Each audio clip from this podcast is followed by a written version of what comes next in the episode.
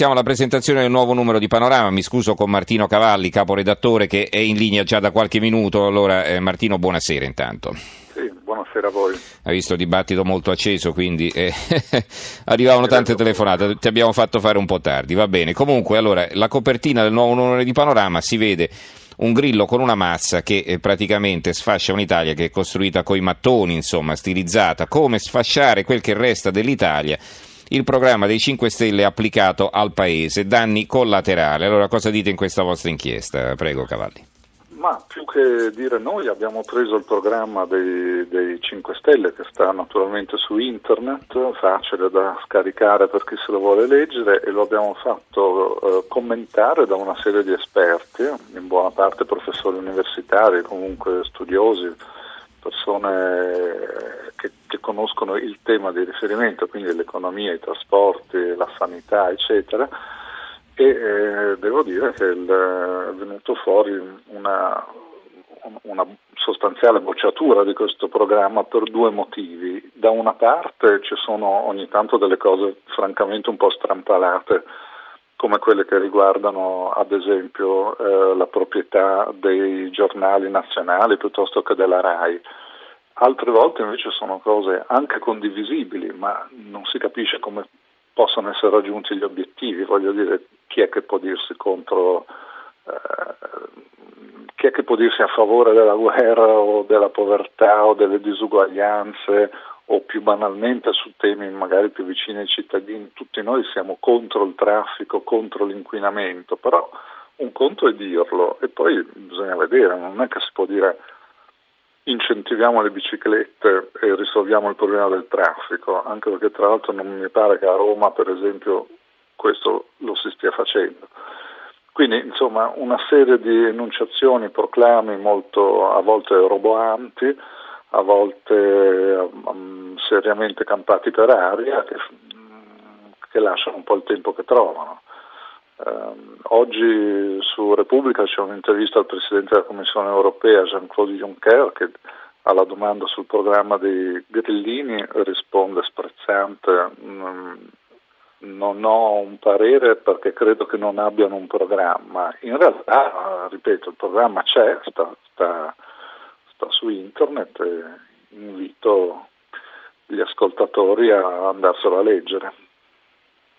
Ora, quali sono gli altri servizi che ci vuoi segnalare di questo numero?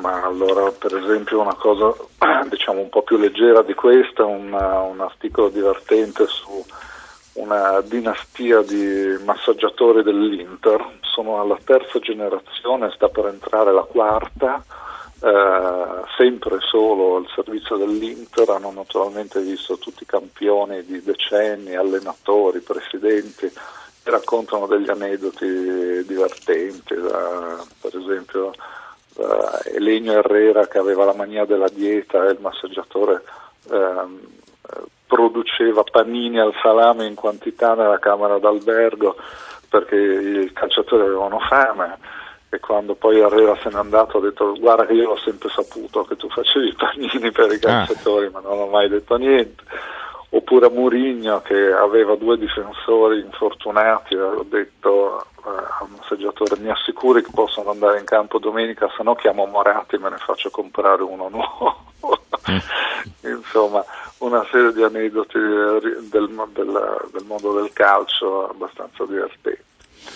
E, ehm, poi abbiamo anche um, abbastanza spazio dedicato alla musica, abbiamo per esempio un'intervista a Paola Turci che ci racconta un po' il dietro le quinte della sua ultima eh, partecipazione al Festival di Sanremo, in cui di cose divertenti, tra cui il fatto che mm. aveva a un certo punto pensato di mostrare un reggiseno durante la canzone, ma poi ci ha ripensato per non distrarre il pubblico.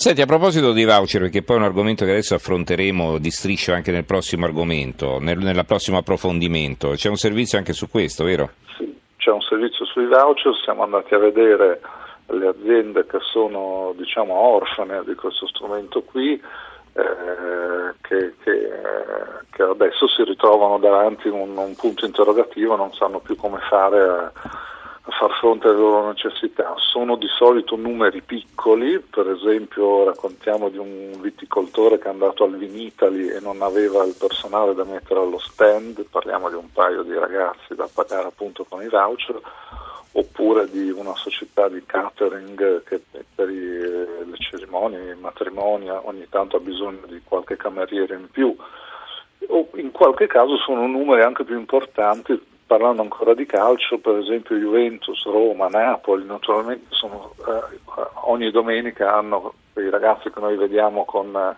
con le casacche gialle o arancioni, gli steward, sono centinaia di persone in questo caso che vengono pagate in questo modo perché è un lavoro saltuario e certo non, non possono essere prese le dipendenze fisse della squadra, della squadra di calcio. Quindi il senso di, questo, di questa piccola inchiesta è di dire, eh, dire, insieme alla, all'acqua sporca è stato buttato via anche il bambino, c'era del buono che forse poteva essere salvato in qualche modo. Vedremo adesso come, con quale strumento sarà possibile sostituirli.